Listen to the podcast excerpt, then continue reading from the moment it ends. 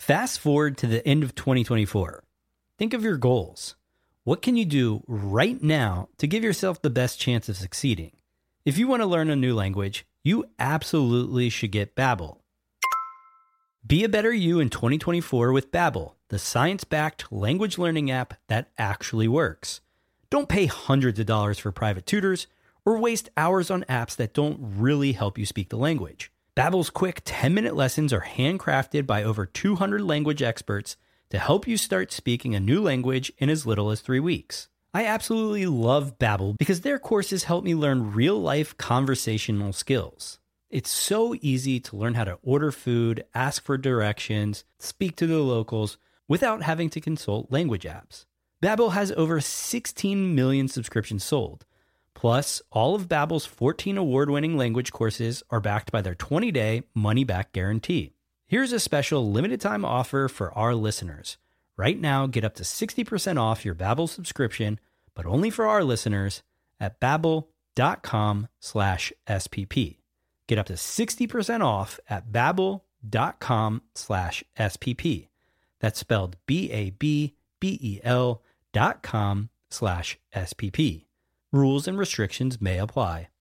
When you need mealtime inspiration, it's worth shopping Kroger, where you'll find over 30,000 mouthwatering choices that excite your inner foodie. And no matter what tasty choice you make, you'll enjoy our everyday low prices, plus extra ways to save, like digital coupons worth over $600 each week. You can also save up to $1 off per gallon at the pump with fuel points. More savings and more inspiring flavors make shopping Kroger worth it every time. Kroger, fresh for everyone. Fuel restrictions apply.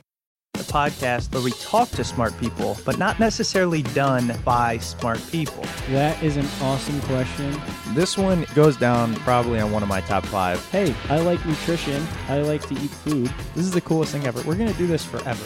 I wish I paid more attention in that class. You know, I'm going to be honest, I don't understand that. As a man, I just I don't get it. Welcome to smartpeoplepodcast.com. Hello and welcome, everyone. Glad to have you back. This is the Smart People Podcast. I am Chris Stemp. And I'm John Rojas. We're the two hosts. Hopefully, you know that by now because you have been listening to every episode. Every episode of season two. Uh, so it's only been, this is the second one so far, but there's a- Episode two. There's another 50 you should check out. They were as cool in terms of guests, but sound quality is definitely going up because today, today was a great day for John. It was. He got to, uh, it was like Christmas game early. He geeked out and purchased, we got new mics, some new, um, what are these things called? Arms? I guess boom arms, boom, Boom mic arms. Yeah. Yeah, and it's a lot of fun. The studio is coming together. I think we're going to run out of money here soon, but so it'll be half a studio. But That's uh, okay. But it works. So thanks for joining us. You can check us out more at our website, which is www.smartpeoplepodcast.com. We write up a little bit about everyone we interview. We post the podcast there, as well as obviously you can get it at iTunes. And make sure when you go to iTunes, subscribe to us so you don't have to worry about checking in every week. And also leave us a little rating. Five stars is the only uh, rating we accept.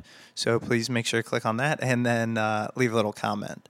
Yeah, and this week we're excited. We're talking to Dr. Charlie Pellerin. He is or was the director of astrophysics at NASA. Kind of a big deal, it sounds like. I don't huh? even, that, the director How of you, Astro. how are you the director of astrophysics? I got to tell you something right now. I had to Wikipedia astrophysics. Uh, I don't blame you. I did that earlier today.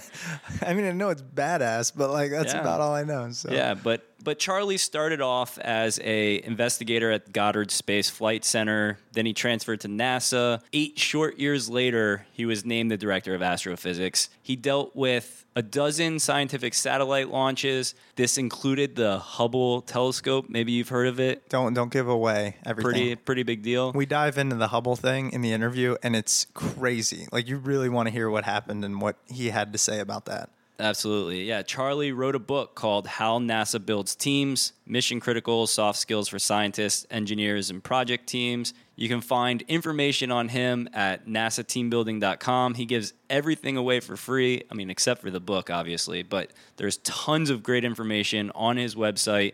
You can take tests, there's training modules, all kinds of stuff on how to build better teams. Charlie was awesome. We really enjoyed it. And Chris, I mean, I know space is one of your I mean, I like it. one I- of your interests. Well, I just like the fact that we don't know anything about it. So that's actually a good good thing you mentioned it. Um, for everybody about to listen to the interview, the first, you know, 10 minutes or so, we 10 15 minutes, we just talk about space in general and the space program, putting people on Mars, private sector being the one that's doing all the space exploration now. And it's really cool because the director of NASA, basically, um, I mean, he knows everything, right? So we get a, a cool inside view there. Then the second half of the interview, we talk about his book and what it all means. You know, how NASA builds teams. What does that mean? Why does he know? And basically, I'm not going to give it away, but he came up with all this because he screwed up in a huge way. And he's now giving it away. I mean, he's like Roach said, aside from, yeah, the book's not free, but all the information, slides, everything, it's on his website. And Charlie was an awesome guy. He's just super nice. You can tell by his demeanor, and he has a lot of cool stories. So, uh, really hope you enjoy this. We're going to turn it over here to the interview in a second. Make sure to check us out on Facebook and or follow us on Twitter at Smart People Pod. Um, we love hearing from you guys. You can email us, you know, let us know what you think. Send us guests that you'd like to hear from. We've been, you know, contacting people like crazy, and we have a silly lineup coming up. Good things happening with the podcast. Now, uh, tune in your brain a little bit, learn something about space and management skills, team building. Here is Dr. Charles Pellerin.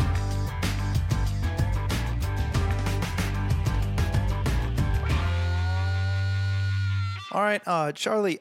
You know, first, I, I do want to dive into your book. Obviously, that's the the main thing we want to talk about. But I would be doing our listeners a disservice because we are the Smart People podcast, and you were the you know you are the former director of astrophysics at NASA. Did I get that all right? Yep, for 10 years. Okay. And so, in my mind, and I'm sure everybody else's, that puts you at the upper echelon of smart people. So, first, I kind of just want to, you know, pick your brain a little bit about um, space in general and just crazy stuff, things that you might know. So, the, the first thing I wanted to ask you actually is about private funding that's now, you know, going on rather than uh, government funding for space exploration. I want to get your take on that. See if you know you think that that's a good thing and if you think we're going to see better results uh, in the private sector versus you know more of the, the government going after it Well, look, uh, I'm sure you're talking about SpaceX. That's the big uh, exactly popular event. exactly The government bought bought that actually. It was not. It may have had some of his money. I don't know how much, but we we bought that from them. And I, look, I, I talk like I still work there. I guess I think I do kind of. uh, and and most people don't know, but since NASA was founded, 90% of our money's gone outside the agency on contracts, always. okay So uh, all the all the rockets in the past have been built by private companies. NASA NASA's really a, a technical management organization. We don't build much.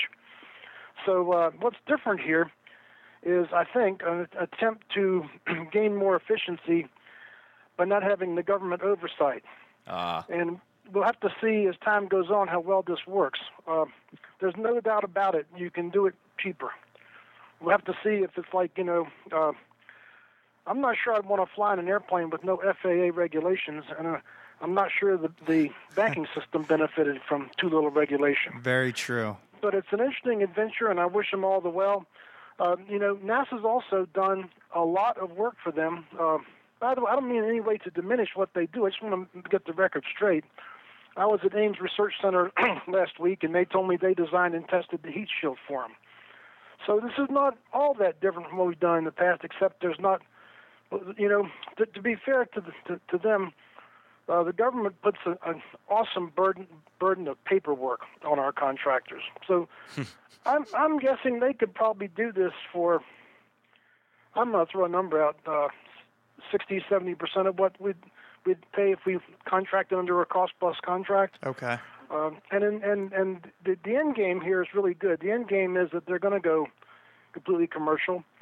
By the way, I was out speaking at a, a startup in San Jose that I think is really the the, the, the real place we want to go commercially. It's a small company. It's about 50 people, uh, mostly uh, Stanford PhDs, about 25, 30 years old, and they're building uh, uh, uh, imaging satellites with about a one foot mirror, And the deal is they think they can build a whole satellite for five million bucks, which is incredible, and I think Wow. they probably can.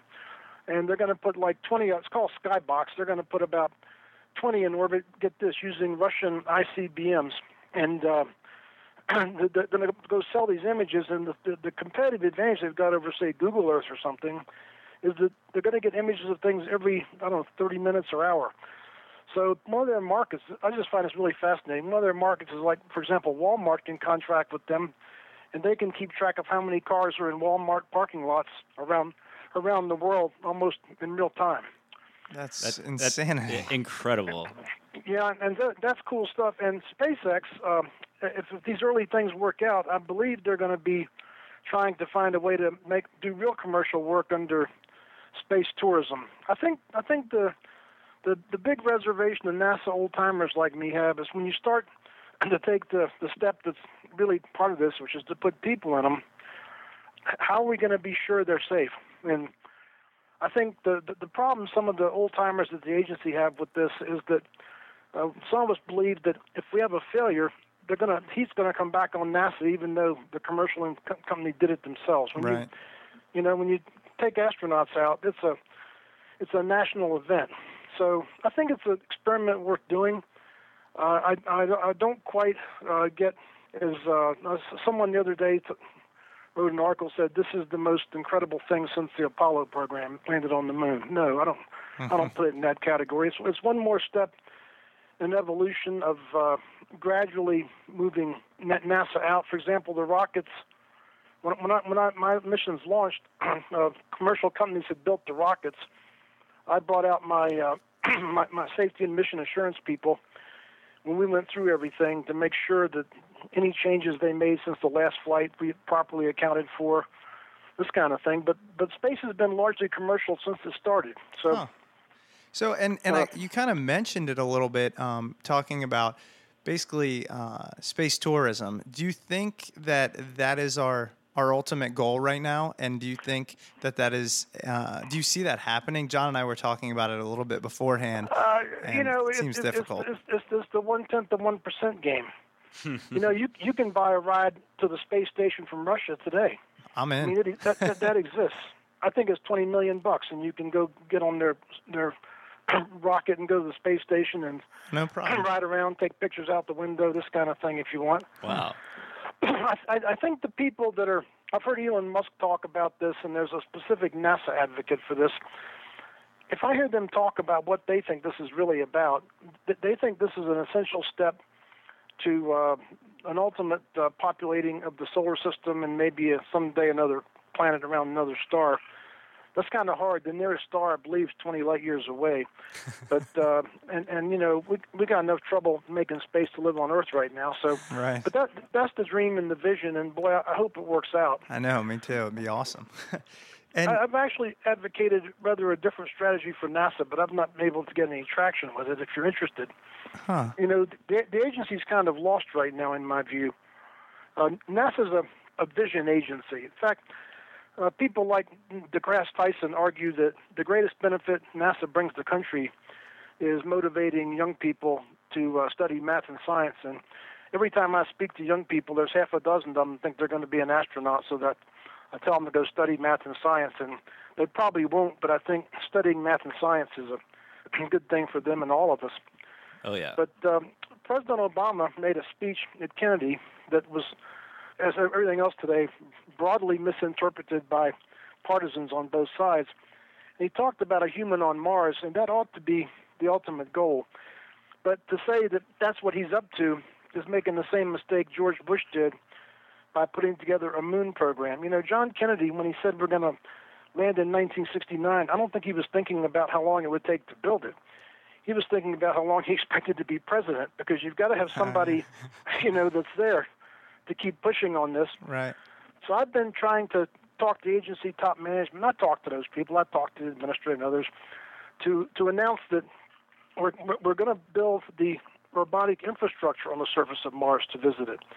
And robotics satellites cost, uh, or systems cost like somewhere 10 to 100th of a human flight system. And so I think, you know, people got excited about a lawnmower. That's what I call those little rovers on Mars.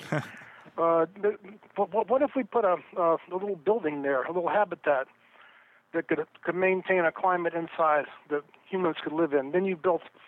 We we, we know, for example, that there's uh, a whole lot of water on Mars. If we just dug a little bit deeper, as a big ice sheet. So you next thing you do, you put a little grinder and a little heater in there, and you put a little water fountain in this building, and then you build a find a way to store some rocket fuel, and then you start to build a some kind of a launch platform to launch someone back, and, and you have a robotic thing land on there and demonstrate it can fly there and fly back automatically.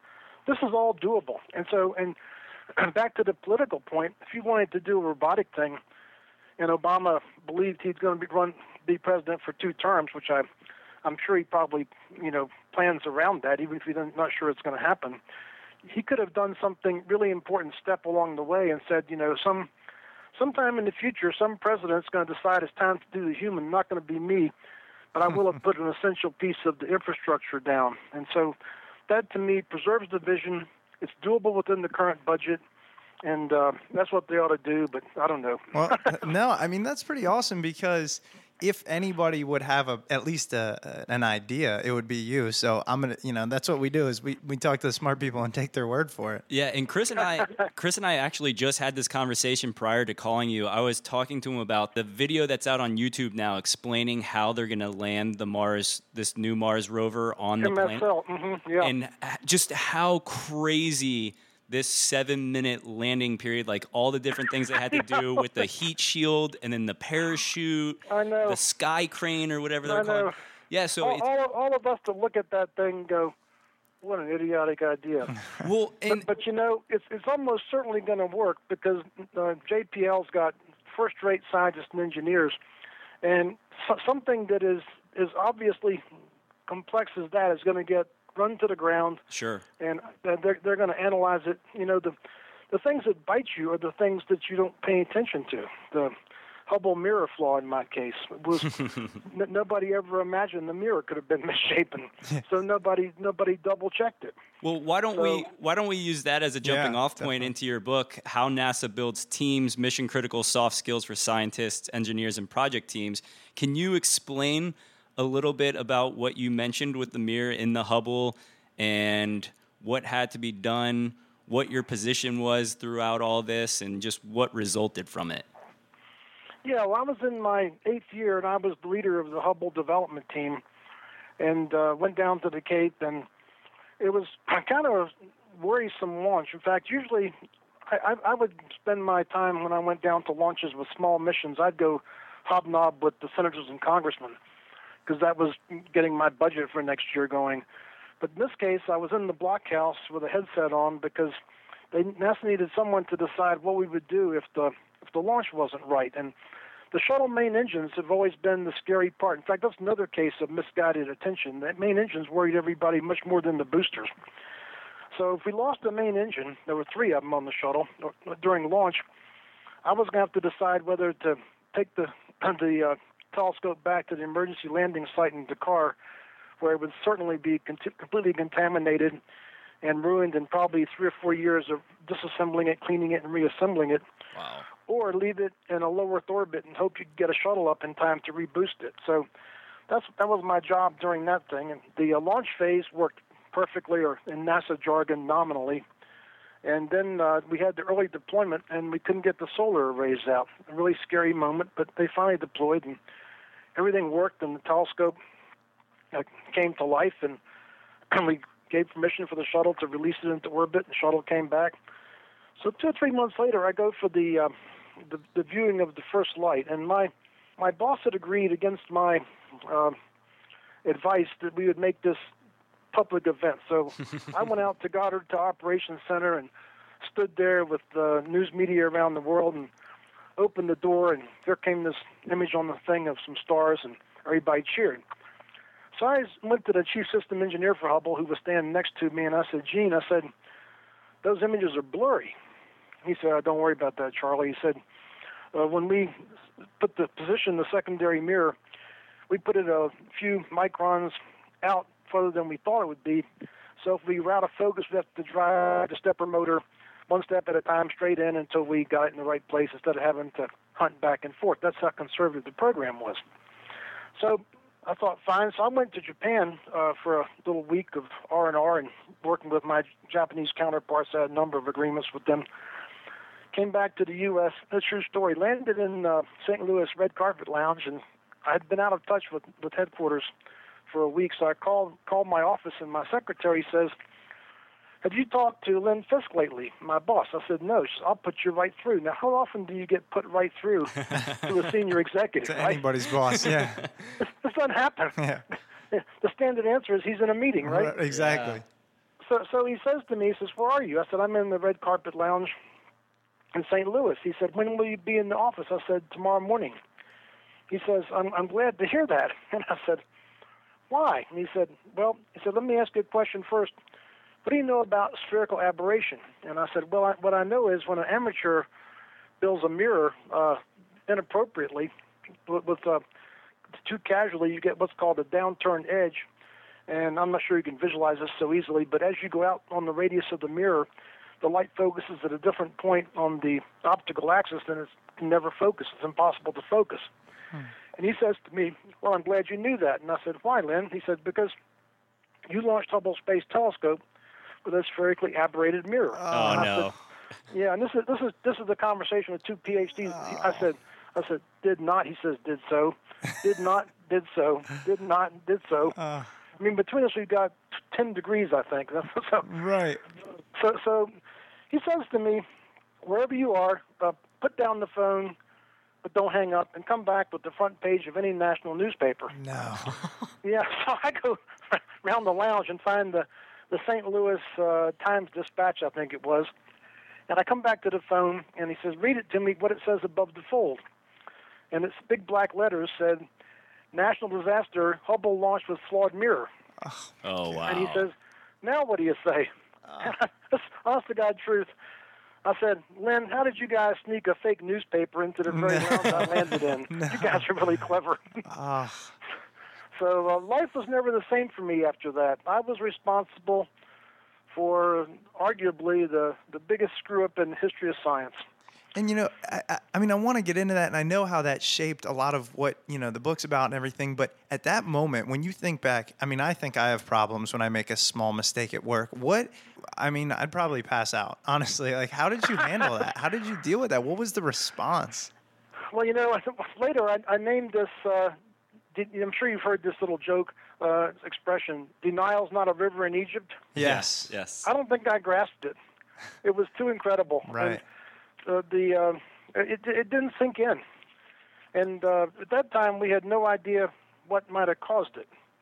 Wow. I was made a member of the failure review board, and it took months to figure out what happened. And some guy, an optical expert on there, did a calculation that said, you know, if this thing called a null corrector, which is what you use to figure these mirrors, if the guy had misspaced it by a millimeter, we'd get the effect we seen. Now, missing a millimeter in an optical shop is like a mile. I mean, even your dentist, which just does things, you know, by with his hands and no instruments to speak of, if he made a one millimeter error, a millimeter is a, uh, the end of a lead pencil. I mean, if they made an error in your tooth that big, you couldn't use it. Oh so yeah.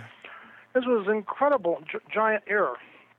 It turned out it was true, and we went and looked at what happened. And uh, the the chairman of the failure review board, uh, Lew Allen, the general the director of um, the Jet Propulsion Lab at the time, uh, he we, we found they went down interviewed the guy who had retired in, in Florida, found out he, how he'd made the error. The mistake he'd made was a stupid thing, and uh, I thought to myself, well, thank God it's not a management problem. so you know, it, it hadn't it hadn't sunk into me even after months that maybe somehow I was culpable. Right. But then Lew looked deeper, and this this is the characteristic of every failure that someone looks deeply more deeply at. He brought the board back again, and I was annoyed. I'm really tired of the little motel in Danbury, Connecticut, and plus I've got a program to run back home. And he said, I want to find out why the smart guys at PerkinElmer never ran down a thing that had hints of a problem over and over and over. We found that there were all these tests that had hints of an error. And so he looked into it and he said, I've concluded that uh, NASA management had them under such intense, extreme pressure and duress and criticism that they didn't spend any time working on problems that they didn't believe were real. And see, the, the, the, the equivalent of the sky crane is the pointing system for Hubble. Hubble's a small mirror by uh, astronomical standards, it's only 96 inches, uh, 2.4 meters. And so to do its thing, it's got to point with extreme stability. You know, if you go out at night and look at a star in the sky and it's blinking, the, the, the star is not changing. The light is switching on and off of your retina because of uh, unevenness in the Earth's atmosphere. So the, the requirement, get this, was seven thousandths of an arc second indefinitely. Now, you don't think in thousandths of an arc second, that's the angle a human hair makes at a mile. Wow. The body axis of the telescope had to point with that stability, Wow. or the, the thing was a waste. And the problem was there's no test on Earth that could verify this. You know, we don't like to fly anything without a test. In fact, I think we spend as much money testing stuff as we do building it. And so all you could do is test all the parts, put them together analytically with a big software program, and predict it's probably going to work. So what happened was the uh, the program was overrunning all the time, and people were getting fired. In fact, I got I got the job I got because they they fired my boss for the previous Hubble overrun, and uh, so we're and and there's a tendency in human nature to to blame other people when you screw up, and that's what we were doing. So then Lew Allen asked another question. He said, "I want to know why the uh, smart people in the science working group at NASA for the telescope who knew about spherical aberration, they were ground-based astronomers, why they didn't insist on on running down these hints of a problem." And he learned then that Perkin-Elmer never told us about any of these anomalies. So when he when he went to the Congress to explain how he spent 15 years and two billion dollars, which would inflate to about seven today, and built a telescope that was useless, Didn't work. he said he said it was a leadership failure, yeah. and I was leader of the team. Wow. And and believe it or not, that didn't dawn on me because I and everyone else, technical people, are so habituated to find the technical cause and name that as the problem. Right. No, and that would so- be my first. That would- that would be my first thing. Be like, I didn't make the Yeah. error. I didn't cut the, the thing. But That's right. but when In you fact, the- when you mention the- it, it makes sense. The, the mirror was fabricated uh, four years before I got there. But all, all these errors were found over and over and over and over. It was the mirror had half a wave of error, and they rationalized it away every time. One of the big ones was they did a calculation that was completely wrong. That when we took the mirror off of its bed of nails and put it in uh, the flight mount, which is a three-point mount in gravity, that it would deform by half a wave. It's nonsense. So so, believe it or not, I uh, I, I covertly uh, started the mission that ultimately repaired the telescope. I got promoted to the top of NASA, and isn't it a wonderful thing that you can break something and then get promoted when you fix it? Yeah, I love it. I wish my job was like that. I break everything in there. Well, that, hey, I mean, it, it ended up working out. And then I guess could you talk a little bit about how that experience then, uh, you know, what it taught you in terms of now in your book, how NASA builds teams. You use that experience, and I think it'll dawn on a lot of managers and things like that on these same mistakes can be taken into many organizations. Exactly. Uh, it, it's it turns out that social context, what what I call social context now, uh, drives performance and risk overwhelmingly. There's a great story about this in the book about Korean Airlines. It was crashing at 17 times the international norm, and it went on for years. And no one knew what to do. And the reason is this very common error we make of believing its individual abilities count, and that's why we spend all these years in graduate schools, rather than team social context. And they kept testing the Korean Airlines pilots, and they all were tested fine. I mean, you you test pilots in ways you can't test many other things. You put them in, you know, simulators, and they land a 747 on a icy runway with two engines out in the fog, blah blah blah. Right. And finally, after years of this, somebody put an observer in the cockpit and watched what happened. And what he saw was the Koreans had imported Confucian social context into the cockpit of their airplanes.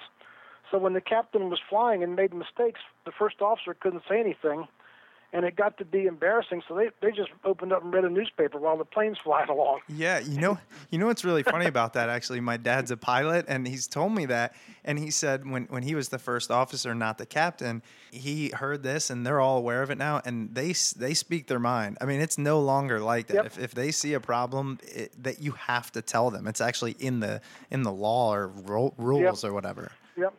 No, you're absolutely right. I, I fly about 100,000 miles a year, so, So I'm up in the cockpits of these, uh, you know, these big jumbo jets. You get on early when you Right. got the status I've got. I go up in the cockpit and talk to the guys, and it's always, "Hey, Charlie, come on in. I'm Fred. I'm Jack." That's awesome. And uh, the, the, the, sometimes they say, "Would you like to start the APU? Would you like to?" You know, there's none of this uh, stuff you hear on the speakers when they're saying, "Put your seatbelt on. This is the captain." right. And I asked them, I said, "Are you feel free to criticize each other?" Oh, we, we're required to. Yeah, exactly. You know. So, and when you So- talk about social context, are you're you're talking about for the listeners that aren't aware, the way the team or the way at least a few individuals on this team interact with each other and how that changes the whole, correct? Exactly. Exactly. So, uh, um, what I'm interested in is the team's behavioral norms, their collective behaviors towards each other. And we have very short instruments that measure, take 15 minutes and measure this. Then I benchmark it against hundreds of other teams. We've got like, we've done this for 1,500 teams now, technical mostly. And I can tell them what their performance is, how much, how efficiently they're working, and what their risk posture is. And this is what my book's basically about. I, I consider discovering this uh, the greatest thing I've ever done in my life. More important than Hubble. Lots of people could have managed Hubble, but no one's been as fortunate to stumble into something that I think is as as profound as this that I'm aware of. I actually work for a uh, consulting firm in Washington, D.C., and I complain about this to Chris all the time with just the team dynamics and kind of the way that, you know, you still have that top down structure where your analysts, consultants really don't bring up their ideas or concerns or any of that You kind of it. stuff to the managers. So, especially in my line of work, I mean, besides the obvious of speak up, what kind of recommendations do you give teams that work in project management and that kind of stuff? I mean, without giving away too much and Oh no, there's, there's no, everything's out there on my website. Everything's free. All of our Oh, wow. workshops, workshop slides, processes, instruction manuals, everything's free. Oh, and that's great. And and the website, by the way, is the number four dash d dsystems.com. A- Actually, there's an easier way to get to it. Uh, if you go to to nasateambuilding.com, Oh, okay. Cool. Okay. it'll awesome. get you to it. Okay. Just So want everything's free. Uh, when I wrote the book, I decided all this intellectual property that we used to guard so carefully, I decided to make it all free. And there's like uh, we have a dashboard that you can get and go measure these team contexts with it. And uh, there's 110 of them operating around the world. And there's uh, th- th- there are people as disparate as uh, the largest nuclear utility in the world, Electricity de France, has our processes running in three of their factories. And someone the other day told me that uh, I, I I had a slide with a, a 200,000 person Chinese shoe factory using them. He says, "No, I'm using them in a million person Chinese company." wow. So it's it's uh, it's it's a really interesting system, and I'm I'm on a mission to try and not that I care to make any money on this. I'm, I like my my wife likes money, but uh, you know, it's, it's not about a money making thing. To try and help the world through what I think is going to be a difficult period coming up. And the only thing I can see to get us out of most of our troubles is um, enhanced technical team performance. So that's what I'm up to. I was actually just going to ask you what actually drove you to the decision to release this stuff for free. Um, because, like you said, you know, so many people guard their intellectual property really close to their hearts. But what you just said, I mean, that's really impressive. And I'm kind of the same way where I think that people just need to create things and put them out for free. And the world would just, you know, benefit from the stuff because That's it. way too, you know way too many people are looking to make that quick buck or or whatever it may be that's awesome and hopefully you know a bunch of our listeners will go to the website get that stuff for free read the book all that kind of stuff That'd be cool. By the way, the book's got 45 five star Amazon reviews. I, you know, I saw we were just looking at it, and I was like, man, this thing. I mean, everybody loves it, and it's great. What with you know to to give a little teaser and everything, and and I'm on a sales team. John's on a on a project management team. I think everybody works, or most people work in a team environment. Could you give us a quick couple of things that that you've learned that just work well, or just some tips or advice or anything? Yeah, yeah. If, if, if I tell you one thing, I would say understand that uh, the deepest need other people have of you, once your physiological needs are met air, food, water, warmth, that kind of thing uh, and once you feel safe, is feeling appreciated. And so, if you could do one thing differently, is to start habitually appreciating people around you. People all need it and all crave it. And if if I had known what I know today when I was managing Hubble, and I could do one thing then, I would have given the Perkin Elmer guys more appreciation than criticism. And it would have opened things up, and someone would have told me, I believe, about these anomalous tests. And if I knew about them, we would have run them down. Wow.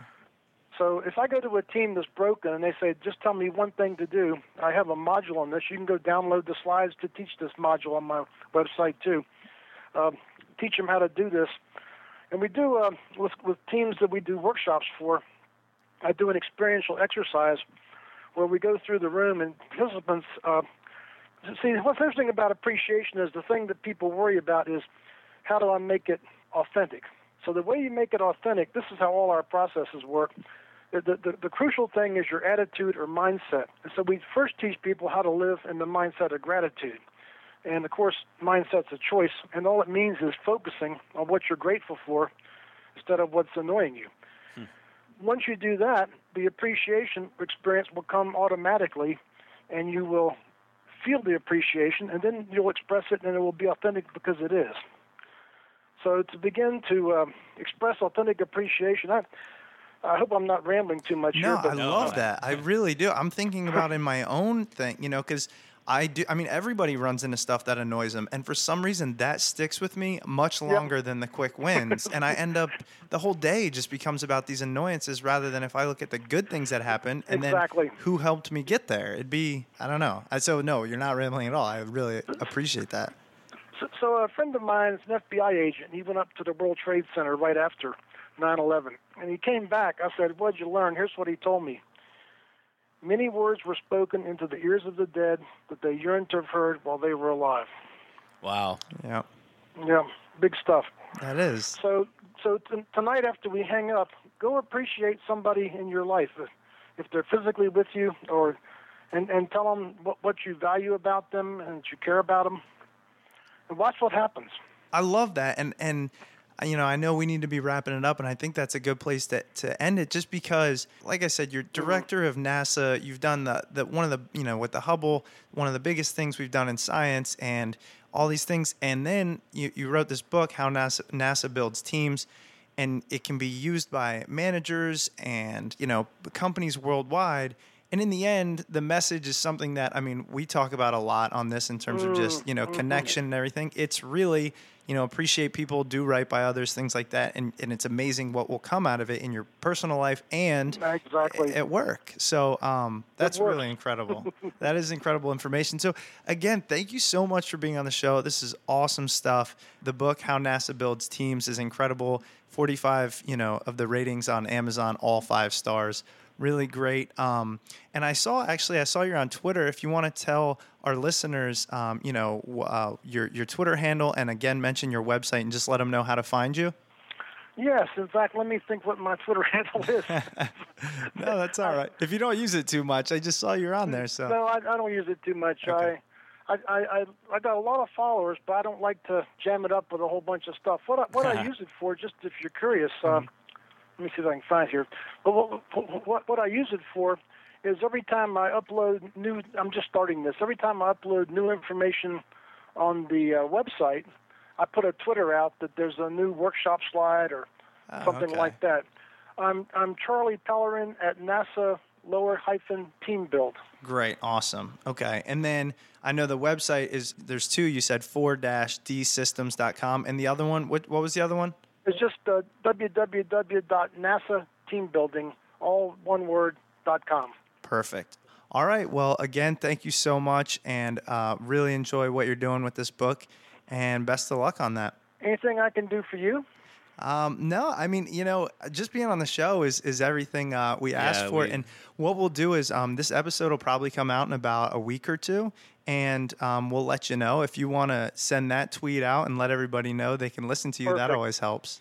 And Charlie, I had a Great. I had a quick uh, question. Um, I know you're a busy guy and all that kind of stuff, but have you ever thought about using the I guess theme in this book for any other books? Like, are, do you plan on writing anything else using this same concept?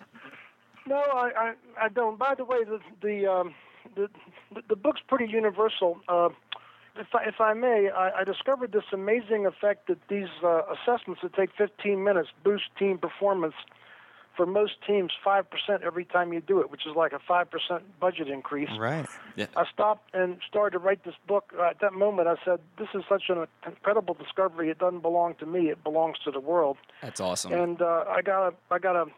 People told me, you know, you're a first-time author. You're not going to be able to find an agent. I got an agent in an hour in New York uh, City, A-level agent.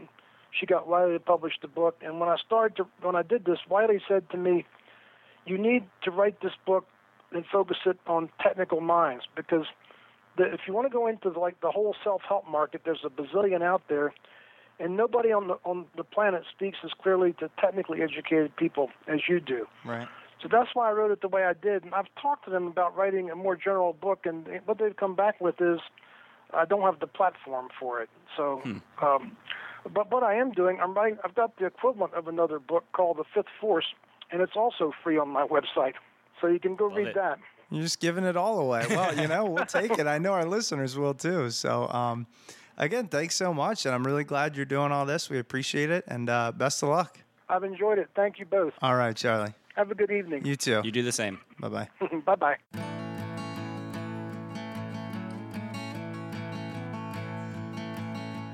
Welcome back. Hope you enjoyed the interview with Charlie Pellerin. Hope you realize that even though you make a two to three billion dollar mistake, there's still opportunity to do good things, to do great things. We've learned that talking to Charlie. He's put all kinds of stuff out there. He just wants the world to be a better place now. So hope you guys enjoyed it. Yeah, I mean, go Take what you can. go appreciate somebody at your job. Yes. And, and when you think about it, if your boss came over to you and just sit, seriously sat down and said, "Look, you've been working hard. You've been doing well for the company. Honestly, I see it. You know, just want to say thanks." Wouldn't you be like, "Okay, first of all, what the hell just happened?" Yeah. And second of all, you'd work a little harder. It's like a free boost, you know, if he if he actually meant it. So it's it's crazy hearing somebody like Dr. Pellerin. That's his main piece of advice and really enjoyed it. Hope you guys did too. Just to wrap it all up, make sure to tune in, subscribe to us on iTunes, and uh, if you want to buy anything off Amazon, make sure you use our link, which is at smartpeoplepodcast.com. It's how we got these new mics, and we're shooting for a new soundboard eventually. Maybe we'll get that in 2013. Yeah, follow us on Twitter, Smart People Pod. If you want to give Stemp a call on his uh, cell phone, go ahead and do that too. I It's there's- 911 now. no, no. Just kidding. All right, make sure to tune in. We're doing this again on a weekly uh, basis. We're back in action, season two, Smart People Podcast. Thanks for listening. Have a good morning, afternoon, or night. I love how podcasts are not time sensitive. Goodbye.